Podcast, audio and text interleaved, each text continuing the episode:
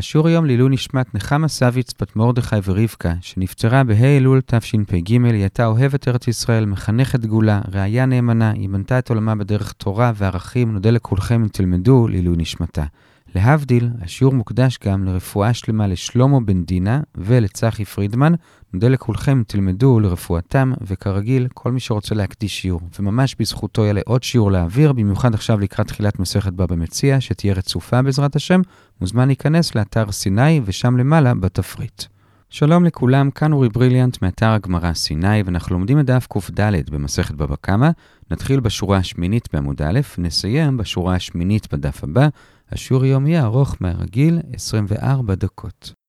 נזכיר שאתמול ראינו במשנה שאם אדם גזל ואז נשבע לשקר ואז הודה שהוא שיקר, אז התורה מחייבת אותו, חוץ מלהשיב את הגזלה, גם להוסיף חומש ולהביא קורבן אשם, אז ראינו שלגבי השבת הגזלה עצמה, מה שנקרא קרן, הוא צריך מאוד להתאמץ, הוא צריך ללכת אחרי הנגזל אפילו עד מדי ולהביא לו את הגזלה ישר לידיים, זה לא מספיק שהוא יחזיר את זה לשליח של הנגזל או לבן של הנגזל, אלא ישר אליו, זה לגבי הקרן. לגבי החומש לעומת זאת, בזה הוא לא כזה צריך להתאמץ, הוא יכול לומר לנגזל, תבוא אליי ואני אשלם לך. זה שחשוב מהמשנה להיום, ושימו לב שהיום לא נעסוק ממש ישירות במשנה עצמה, אלא נראה שני נושאים שתוך כדי הדיון בהם נביא גם את המשנה עצמה, כשהנושא הראשון זה שליח של המלווה לקבל את הכסף מהלווה, הנושא השני זה מה המעמד של תשלום חומש, האם הוא ממון או מתנה. אז הנושא הראשון, נניח שמאיזושהי סיבה, שמעון חייב לראובן כסף, או כי הוא לווה ממנו, או כי יש אצלו פיקדון, או כי הוא גזל ממנו, בכל אופן, שמעון חייב לראובן כסף, וראובן, בשביל לזרז עניינים, שלח שליח לשמעון, שאמר לשמעון, אתה יכול להביא לי את הכסף, ואני כבר אביא לראובן. והשאלה היא, האם השליח הזה שראובן מינה, הוא בעצם נכנס לנעליים של ראובן, אפשר לקרוא לו בהשאלה מעולם של גיטין וקידושין, נקרא לו שליח קבלה, כך שברגע ששמעון נתן את הכסף לאותו שליח, אז מבחינתו, זה כאילו שהוא כבר נתן את זה לראובן, ראובן, והוא בעצם נפטר מאחריות, ואם יקרה עכשיו משהו לשליח עם הכסף לפני שהוא הספיק להגיע לראובן, זה כבר לא על אחריות שמעון, הוא כבר שילם ועשה את שלו, או שלא, והשליח הזה הוא רק שליח. כאמור, ראובן רק רצה לעזור קצת לשמעון, לזרז עניינים, אבל הוא בשום אופן לא התכוון שכששמעון ייתן לשליח את הכסף, אז שמעון ייפטר מהאחריות שלו, אלא שמעון אחראי עד שהכסף מגיע בפועל לראובן. זו השאלה, האם השליח הזה של ראובן הוא סוג של שליח קבלה ומספיק ששמעון ייתן לו את הכסף בזה הוא נפטר מהאחריות, או שלא. ועולה מהגמרא שכל עוד מדובר בשליח רגיל, אז התשובה היא פשוטה. השליח של ראובן לא נחשב כשליח קבלה, ואפילו ששמעון נתן לו את הכסף, שמעון עדיין אחראי. זה בשליח רגיל. מתי בכל זאת אולי השליח הוא כן שליח קבלה, ומספיק ששמעון ייתן לו ובזה הוא נפטר? אז אנחנו נדבר על ארבע אפשרויות כאלו, ונחלק אותם לשלושה סעיפים. הסעיף הראשון, או האפשרות הראשונה, זה אם ראובן מינה את השליח הזה לא סתם בינו לבין עצמו, אלא הוא מינה אותו בפני עדים, שבמקרה כזה, רב חיסטו אומר שכאן הוא כבר כן נהיה שליח קבלה, והוא נכנס לנעליים של ראובן, כי מן הסתם, אם הוא מינה אותו בפני עדים, כנראה שהוא באמת רצה שזה יהיה שליח רציני, שהוא ממש שליח קבלה שלו, זה רב חיסטה. לעומת זאת רבא אומר, לא, גם כאן, אפילו שהוא מינה אותו בפני עדים, ראובן לא התכוון שהשליח יהיה שליח קבלה ושמספיק שהוא ייתן את הכסף לשליח, אלא עדיין האחריות על שמעון החייב. זאת האפשרות הראשונה, שכאמור, רק לפי רב חיסטה היא הופכת את השליח לשליח קבלה, ועכשיו מה שנעשה זה נראה שלוש קושיות על רב חיסטה ממקומות שבהם עולה שגם כשהוא שלח את השליח בעדים, עדיין הוא לא מוגדר כשליח קבלה, והאחריות עדיין על החייב. איפה רואים את זה? אז מקור אחד זה משנה בבמציע צדיק ח' עמוד ב', שאם אדם רוצה לשאול פרה, והוא שלח שליח אל המשאיל בשביל שהמשאיל ייתן את הפרה אל השואל, אומרת המשנה שאם קרה משהו בדרך, השואל עוד לא אחראי, כי כל עוד זה לא הגיע ליד שלו, השואל לא אחראי. זה מה שכתוב במשנה, והגמרא גם מניחה שמדובר כאן בשליח שנעשה בפני עדים, כי אם לא היו עדים, אז איך המשנה בכלל קוראת לו שליח? מי אמר שהוא שליח? אז בכל אופן, מה אנחנו רואים כאן? שאפילו שהשואל שלח שליח קבלה בפני עדים, בכל זאת השליח לא מוגדר כשליח קבלה של השואל, והשואל אחראי רק כשזה מגיע לידיים שלו. אז הנה ראיה נגד רב חיסטה, שאפילו שליח קבלה שמונה בפני עדים, לא מוגדר כשליח קבלה, זאת הראיה הראשונה נגד רב חיסטה. הראייה השנייה זה מהמשנה שלנו, לכן כל זה מובא כאן, וזה שהמשנה ממש אמרה במפורש, שגם אם הנגזל שלח שליח אל הגזלן, שהגזלן ייתן את הגזלה לשליח, בכל זאת זה לא מספיק, והגזלן עדיין אחראי עד שזה מגיע ממש לידיים של הנגזל, וגם כאן הגמרא מניחה שאת אותו שליח הוא מינה בפני עדים. אז הנה אתה רואה שגם כשמינו שליח קבלה בפני עדים, הוא לא מוגדר כשליח קבלה, כלומר הוא לא נכנס לנעליים של מי שחייבים לו, והחייב עדיין אחראי. אלה שתי הקושיות הראשונות על רב חיסטה, ולפני שנראה את הקושייה השלישית, ראשית, בואו רק נענה על שתי הקושיות האלו, הגמרא עונה עליהן בצורה דומה, וזה שהיא אומרת, הנחת היסוד שלך בשתי הקושיות, שמדובר שהוא מינה אותו באופן רשמי לשליח בפני שני עדים, זה פשוט לא נכון, ולכן זה לא קשה על רב חיסטה, כי רב חיסטה דיבר דווקא כשהוא מינה אותו באופן רשמי לשליח בפני שני עדים. עכשיו, תגידו, אם בשתי המשניות הוא לא מינה אותו לשליח בפני עדים, אז למה המשניות קוראות לו שליח? מי אמר שהוא מינה אותו בכלל? אז כאן יש שני הסברים, רב חיסטה ורבי יוחנן. רב חיסטה אומר שמדובר בסחירה ולקיטו של המשלח, כלומר, מדובר באדם שעובד אצל המשלח, ובדרך כלל הוא גם ממנה אותו לכל מיני שליחויות, רק שהפעם הוא לא עשה את זה בפני עדים, אבל כיוון שבדרך כלל הוא השליח שלו, אז קראו לו השליח, זאת תשובה ראשונה. תשובה שנייה, בסוף העמוד אומר רבי יוחנן, בממציא לו שליח. כלומר, שבאמת כאן זה כן היה בפני עדים, אבל זה לא היה מינוי רשמי לשליחות, אלא הוא פשוט אמר לו, כשאתה מגיע לאזור, תגיד לו שאתה יכול להביא לי כסף, אולי יביא לך, אבל הוא לא ממש מינה אותו באופן רשמי לשליח, וכך בשני המקרים האלו אין את מה שרב חיסטה דיבר עליו, שהוא מינה אותו בפני עדים לשליח באופן רשמי. אם הוא כן היה ממנה אותו כך, אז באמת לפי רב חיסטה, הוא היה נכנס לנעלי המשלח, ומספיק ששמעון ייתן לשליח, בזה שמעון נפטר מהחיות, ובזה תרצנו את שתי הקושיות הראשונות, שם פשוט לא היה מינוי רשמי בפני עדים. הקושייה השלישית על רב חיסטה, זה בשליש התחתון של עמוד א', זה עוד קושייה מהמשנה שלנו, וזה ששואלת הגמרא, אם לפי רב חיסטה יוצא שבעצם יש מצב שבו הגזלן כן יכול להסתפק בלתת לשליח של הנגזל, כשמדובר שהנגזל מינה אותו בפני עדים, אז למה המשנה לא הזכירה את זה? הרי המשנה כן הזכירה מקרה שבו מספיק שהוא ייתן לשליח, וזה כשמדובר בשליח של בייטין, ואתמול ראינו שגם זה מוגבל, דווקא אם הדרך רחוקה ויקרה, אז למה המשנה הלכה עד לשם? למה היא לא פשוט הזכירה שאם מדובר בשליח של הנגזל והוא מינה אותו בפני עדים, אז גם אז הוא יכול לתת לשליח עצמו. זאת הקושייה השלישית על רב חיסטה, ועל זה עונה הגמרא, פשוט כי זה לא פסיקה, כלומר זה לא מוחלט, כלומר זה לא נכון תמיד. כלומר, להביא מקרה שמספיק להביא לשליח, היא רצתה להביא מקרה שהוא תמיד נכון, לא משנה מי מינה את השליח, גם אם זה הנגזל מינה, ואפילו אם זה הגזלן מינה. לכן היא הביאה את המקרה של שליח ביתין, ששם באמת זה נכון תמיד, שלא משנה מי יזם את השליח, מספיק שהגזלן יביא לשליח וזה עובד. לעומת זאת, כשמדובר לא בשליח ביתין, אלא פשוט שליח שמינו בפני עדים, אז שם כמובן זה תקף רק אם הנגזל מינה אותו, לא אם הגזלן מינה אותו, ולכן המשנה לא הזכירה את זה, אלא את המקרה של שליח ביתין, כי הוא נכון תמיד, אבל באמת יכלה להזכיר לפי רב חיסטה גם את המקרה שבו הנגזל מינה שליח בפני עדים, שגם אז זה תקף. בסוגריים רק נעיר שגם בשליח ביתין, שאמרנו שכאן זה עובד, לא משנה מי מינה אותו, זה נכון לפי המשנה, אבל יש ברייתא ששם רבי שמעון בן אלעזר אומר שגם שם זה לא נכון, אלא גם בשליח ביתין זה עובד רק אם זה שליח ביתין ביוזמת הנגזל, לא ביוזמת הגזלן, אבל כאמור לפי המשנה זה יכול לעבוד ביוזמת שניהם, ועד כאן שלוש הקושיות על רב חיסטה והתירוצים, ובזה הגענו לשורה הראשונה בעמוד ב', ולפני שנעבור הלאה, בואו רק נזכיר מה אנחנו מדברים פה בכלל. אז עוד פעם, מההתחלה. אמרנו ששמעון מאיזושהי סיבה חייב לראובן כסף, וראובן שלח שליח לשמעון, ששמעון יוכל לתת לו את הכסף. השאלה היא, האם השליח הזה הוא בעצם מה שנקרא שליח קבלה, שהוא נכנס לנעליים של ראובן, ושברגע ששמעון נותן לו את הכסף, שמעון נפטר מהחיות. אז אמרנו שבשליח רגיל לא, אבל אמרנו שיכול להיות שיש מצבים שבהם כן, ואמרנו שיש ארבעה מקרים כאלה, והמקרה הראשון זה שכשראובן מינה את השליח, הוא מינה אותו בפני עדים, שאז לפי רבא זה לא עוזר, אבל לפי רב חיסטה זה עוזר וזה הופך אותו לשליח קבלה. זה מה שאמר רב חיסטה, הקשינו עליו שלוש קושיות, שתיים מהן מהמשנה שלנו ועוד ממשנה בבבא מציע, אבל תרצנו את כולם,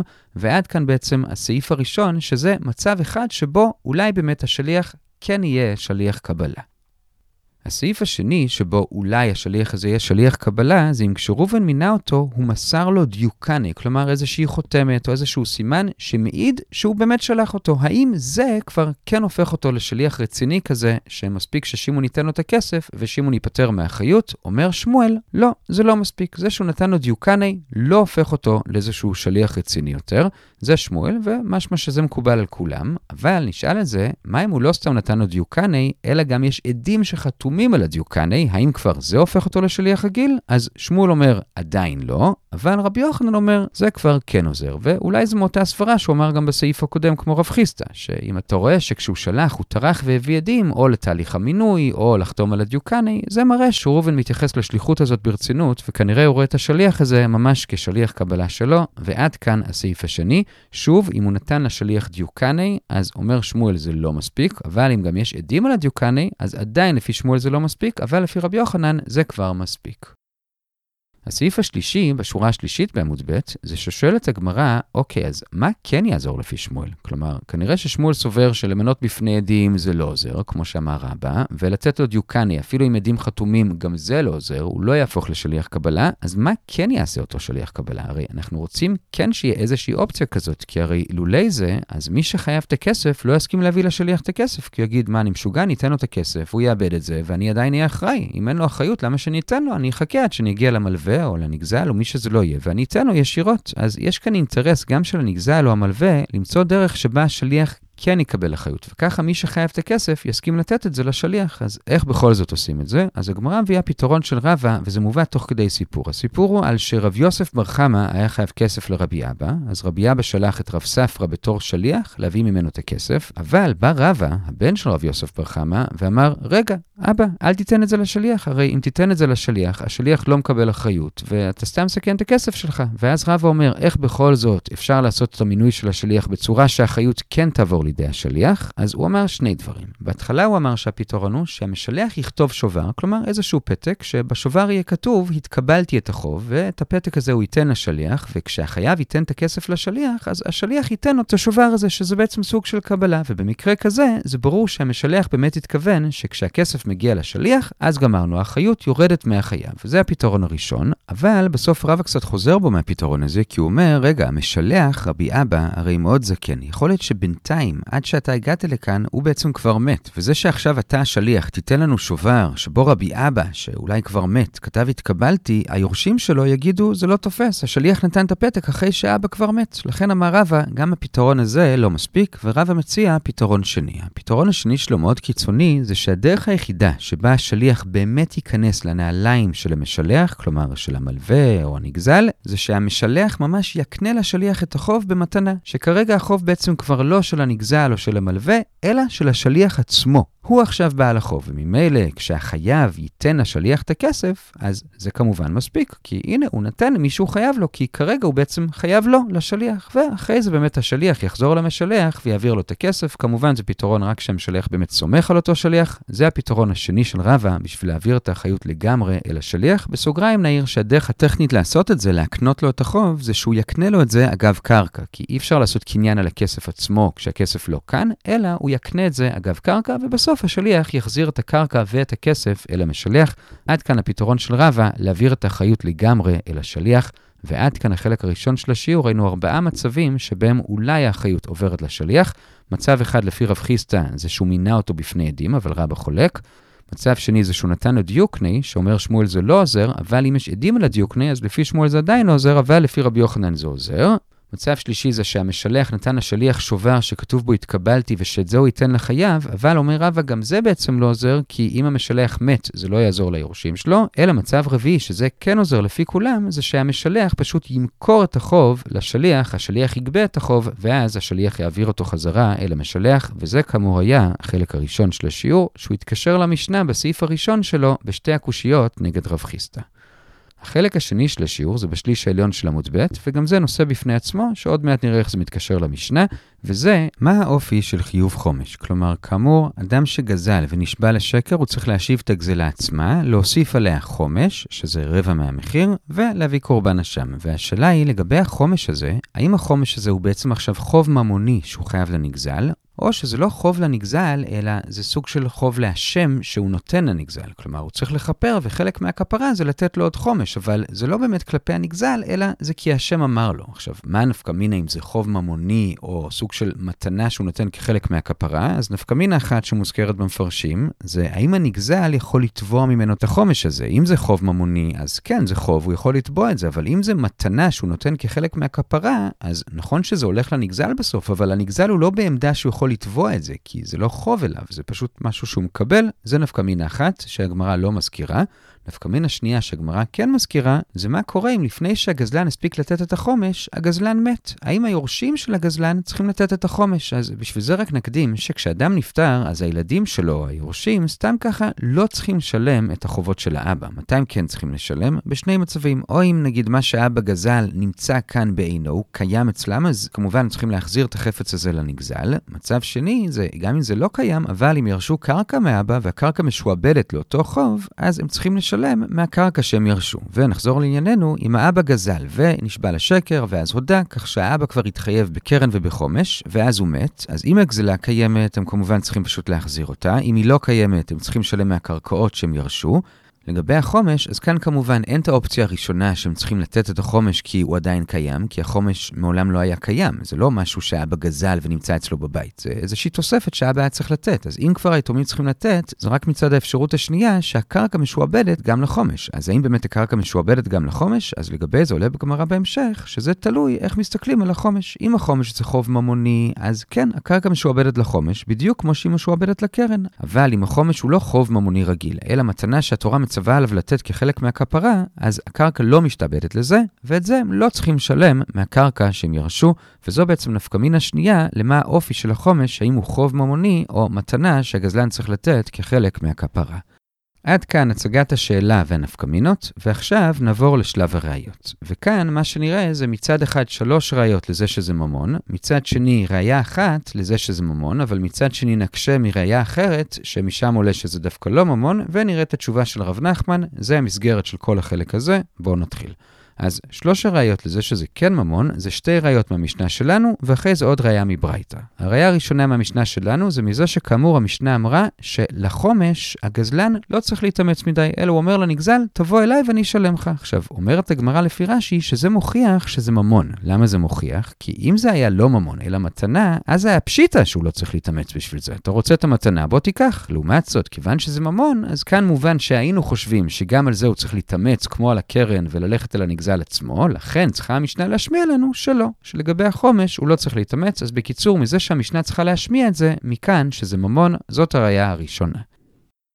הראייה השנייה מהמשנה שזה ממון, זה שהמשנה מדברת גם על המצב שבו יש חומש על החומש. מה זאת אומרת? אם הגזלן החזיר את הקרן כמו שצריך, אבל אז לגבי החומש, הוא פתאום כפר ואומר, החזרתי לך, והוא נשבע על זה לשקר, ואחרי זה הוא הודה שהוא שיקר. אז אומרת המשנה, שבמקרה כזה הוא יצטרך לשלם חומש על החומש, כי הרי על החומש הראשון הוא נשבע והודה, אז הוא מתחייב חומש על החומש הזה. זה מה שכתוב במשנה, ואומרת על זה הגמרא, שמעצם זה שיש חומש על חומש, ודאי שחומש זה ממון, כי רק על חוב ממוני יכול להיות חיוב של חומש. זאת הראייה השנייה.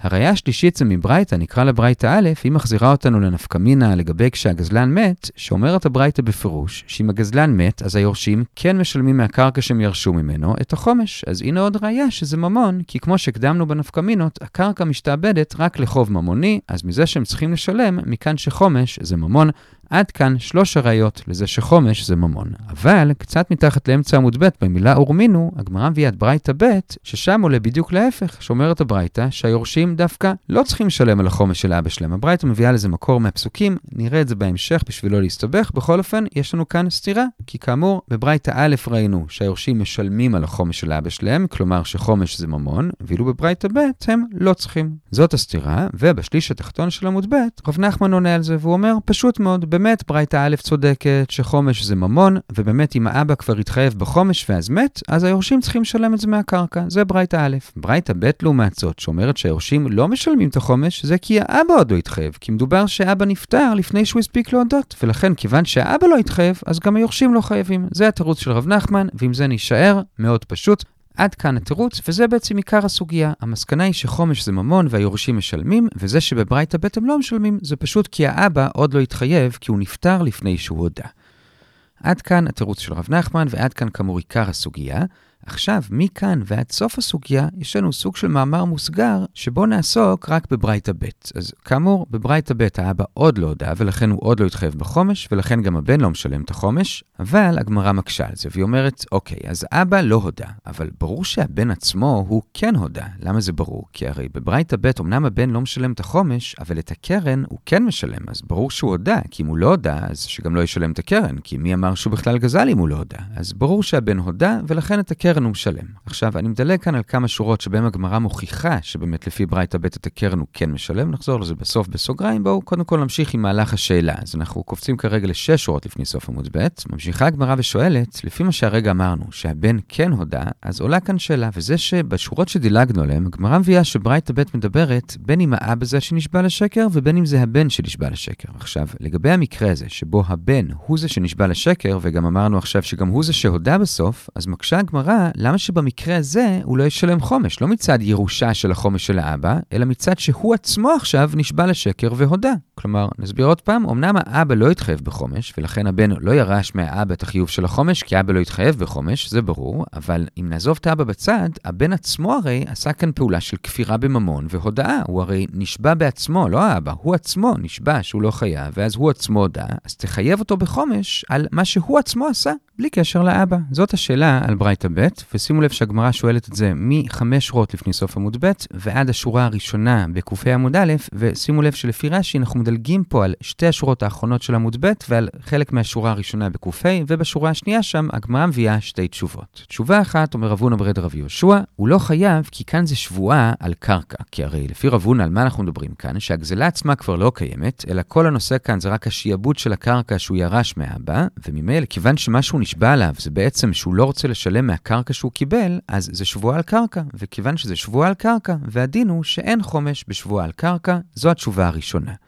התשובה השנייה זה של רבא, והוא אומר שאפשר להבין את הברייתא גם אם הגזלה עצמה עדיין כן קיימת. שבמקרה כזה, מבחינת הקרן, הבן פשוט אמור להחזיר את הגזלה לנגזל, ומבחינת החומש, באמת עקרונית הוא כן אמור להיות חייב. כאמור, לא כי הוא ירש את החוב מאבא, אלא כי הבן עצמו, יש לו כרגע גזלה של מישהו אחר אצלו בבית, והוא נשבע על זה ואז הודה, אז עקרונית הוא כן אמור לשלם חומש, אז למה בכל זאת כאן לא? אומר רבא, פשוט כי כאן זה השבועה בטעות. כי נעמיד שכשאבא נפטר, הגזלה לא הייתה אצל האבא בבית, אלא הייתה מופקדת אצל מישהו אחר. הבן לא ידע על זה ולכן הוא נשבע, ואחרי זה התברר שהוא באמת טעה, ועל שבועה בטעות לא משלמים חומש. אבל באמת, אם זה לא היה בטעות, והגזלה קיימת, והבן הוא זה שנשבע על זה והודה, אז במקרה כזה, הבן כן יצטרך לשלם חומש על מה שהוא עצמו עשה. עד כאן שני התירוצים לברייתא ב', למה אין שם חומש במקרה שבו הבן הוא זה שנשבע, והגענו לשורה השמינית בק"ה עמוד א', ועד כאן עיקר החלק השני של השיעור לגבי האופי של חומש. עכשיו לסיום, רק נשלים כמה דברים לגבי ברייתא ב'. אז בשביל זה בואו נחזור אחורה לטיפה מתחת לאמצע עמוד ב', נזכיר שברייתא ב' אמרה שהיורש לא משלם את החומש, והבנו שאת הקרן הוא משלם, אבל לא את החומש, ועכשיו בואו נראה את הלימודים לשני הדברים האלו. אז קודם כל, כאמור, קצת מתחת לאמצע עמוד ב', מה המקור של הברייתא שאת החומש הוא לא משלם, אז הברייתא מביאה את הפסוקים שכבר קראנו מקודם, והשיב את הגזלה אשר גזל, או את העושק אשר עשק, ואומרת הברייתא שמהמילים אשר גזל לומדים שדווקא הגנב עצמו מתחייב בחומש, אבל כאמור, אם הוא מת לפני שהוא התחייב, אז הבן לא מתחייב בשבילו, ואומרת הברייתא שזה נכון בין אם האב הוא זה שנשבע, בין אם הבן הוא זה שנשבע, בין אם שניהם לא נשבעו. בכל מקרה, הבן לא יתחייב בחומש על משהו שהאבא עשה, זה מאשר גזל, ומהמילים אשר עשק לומדים עוד יותר שגם אם שניהם כן נשבעו, בכל זאת, כיוון שהאבא הוא הגזלן והאבא לא התחייב, אז הבן כאמור לא מתחייב בחומש. עד כאן השלב הראשון, ראינו את המקור של הברייתא מניין שהבן לא מתחייב בחומש של האבא, והיא מה? כששוב, רק נזכיר, זה כשהאבא עצמו לא התחייב. אם האבא כבר התחייב ואז מת, אז כמו שראינו בברייתא א', הבן כן יורש אותו. בכל אופן, זה המקור לזה שהבן לא מתחייב בשביל האבא בחומש. עכשיו, שלב שני של ההשלמה שלנו, נרד קצת למטה, לקצת אחרי רב נחמן. בשליש התחתון של עמוד ב', אמרנו מקודם שאומנם ברייתא ב' אומרת שהבן לא מתחייב בחומש, אבל בקרן ברור לגמרא שלפי ברייתא ב' הוא כן מתחייב. עכשיו, מניין זה ברור לגמרא? אז משתי סיבות. קודם כל, כי הברייתא מדגישה שבחומש הוא פטור, אז כנראה שבקרן הוא חייב. דבר שני, זה שהגמרא ממשיכה ואומרת, ועוד טניה, כלומר, היא מביאה את ההמשך של אותה ברייתא, ששם הברייתא אומרת את זה בפירוש שהוא חייב בקרן, והיא גם מביאה לזה מקור. היא מביאה שוב את אותם פסוקים, והשיב את הגזלה אשר גזל, או את העושק אשר עשק, או את הפיקדון אשר הופקד איתו, או את האבדה אשר מצא, ומזה שיש כאן ארבעה דברים, גזלה, עושק, פיקדון, אבדה, הברייתא מרבה שאת הקרן הוא משלם בארבעת המצבים. כלומר, בין אם נשבע הוא, בין אם נשבע האב, בין אם שניהם נשבעו, ובין אם אף אחד לא נשבע. בכל מקרה, אמנם את החומש הוא לא משלם, אבל את הקרן הוא משלם. זה המקור של הברייתא. עכשיו, סוגריים בתוך סוגריים, כשהברייתא אמרה את זה, היא סיימה במילים יש תלמוד. אבל כשרב הונא לימד את הברייתא הזאת לבן שלו ואמר את המילה האחרונה הזאת, יש תלמוד, אז רבא לא היה בטוח אם הוא שמע נכון, האם אבא שלו אמר יש תלמוד או ישתלמו. ומה ההבדל? אז אם הוא אמר ישתלמו, אז בעצם מה שכתוב כאן זה פשוט שבכל המקרים האלו הבן צריך לשלם את הקרן. ולפי זה המקור זה לאו דווקא מאותם ארבעה מילים שהזכרנו, אלא מסברה שהוא צריך לשלם את הקרן. לעומת זאת, אם מה שכתוב בברייתא זה לא ישתלמו, אלא כמו שאמרנו, יש תלמוד, אז בעצם הברייתא התכוונה לומר שזה לא מסברה, אלא שלמדו את זה מאותם ארבע מילים, כמו שאמרנו, מגזלה, עושק, אבדה ופיקדון, וזה באמת המסקנה, שזה מה שהוא אמר, יש תלמוד, וזה המקור, וכל זה היה ממש בסוגריים לגבי ברייתא ב', מה המקור שלה, שבחומש הוא פטור, אבל בקרן הוא חייב, וכבר ראינו שכאמור, בחומש הוא פטור, רק אם האבא עוד לא התחייב, אבל אם הוא כבר התחייב, אז הבן כן משלם מהנכסים שהוא ירש, כי חומש זה ממון וזה לא מתנה, ועד כאן ההשלמות, וכאמור, הגענו בסופו של דבר לשורה השמינית בק"ה עמוד א', נעצור כאן ונחזור על מה שראינו. חילקנו היום את השיעור לשני חלקים. בחלק הראשון דיברנו על אם שמעון חייב כסף לראובן, וראובן שולח שליח בשביל לקבל את הכסף, אז האם השליח הזה ממש נכנס לנעליים של המשלח, כך שאם שמעון ייתן לו, בזה הוא ייפטר מאחריות, ואמרנו שאם זה שליח סתם, אז לא, אבל יש מצבים שאולי כן. איזה מצבים? אז דיברנו על ארבעה מקרים כאלה שאולי כן, שמקרה אחד זה שהמשלח מינה את השליח בפני עדים, שלפי רב חיסטה זה כן הופך אותו למין שליח קבלה כזה, אבל לפי רבא זה עדיין לא עוזר, וראינו שלוש השנייה והשלישית מהמשנה שלנו, ונזכיר שהקושייה השנייה הייתה שמפורש במשנה שהגזלן לא יכול להחזיר את זה לשליח של הנגזל, אז הנה רואה שזה כמו רבה, אבל ענתה הגמרא שכאן זה לא היה שליח רשמי שמונה בפני עדים, בכל אופן, זה המצב הראשון שדיברנו עליו לגבי השליח. המצב השני זה שהוא נתן לשליח דיוקני, איזושהי חותמת שאומרת שהוא באמת שליח שלו, אבל שמואל אמר שגם זה לא הופך אותו לשליח קבלה. אם היו יודעים על הדיוקני, אז לפי שמואל עדיין לא, לפי רבי יוחנן זה כבר כן. מצב שלישי זה שאמר רבא שאם המשלח יכתוב לשליח שובר שכתוב בו התקבלתי והוא ייתן את זה לחייב, אז זה יעזור, אבל בסוף רבא חזר בו כי חוששים שהמשלח ימות בינתיים, ואפשרות רביעית, שזה עוזר לפי כולם, זה שהמשלח פשוט יקנה לשליח את החוב, וזה היה החלק הראשון.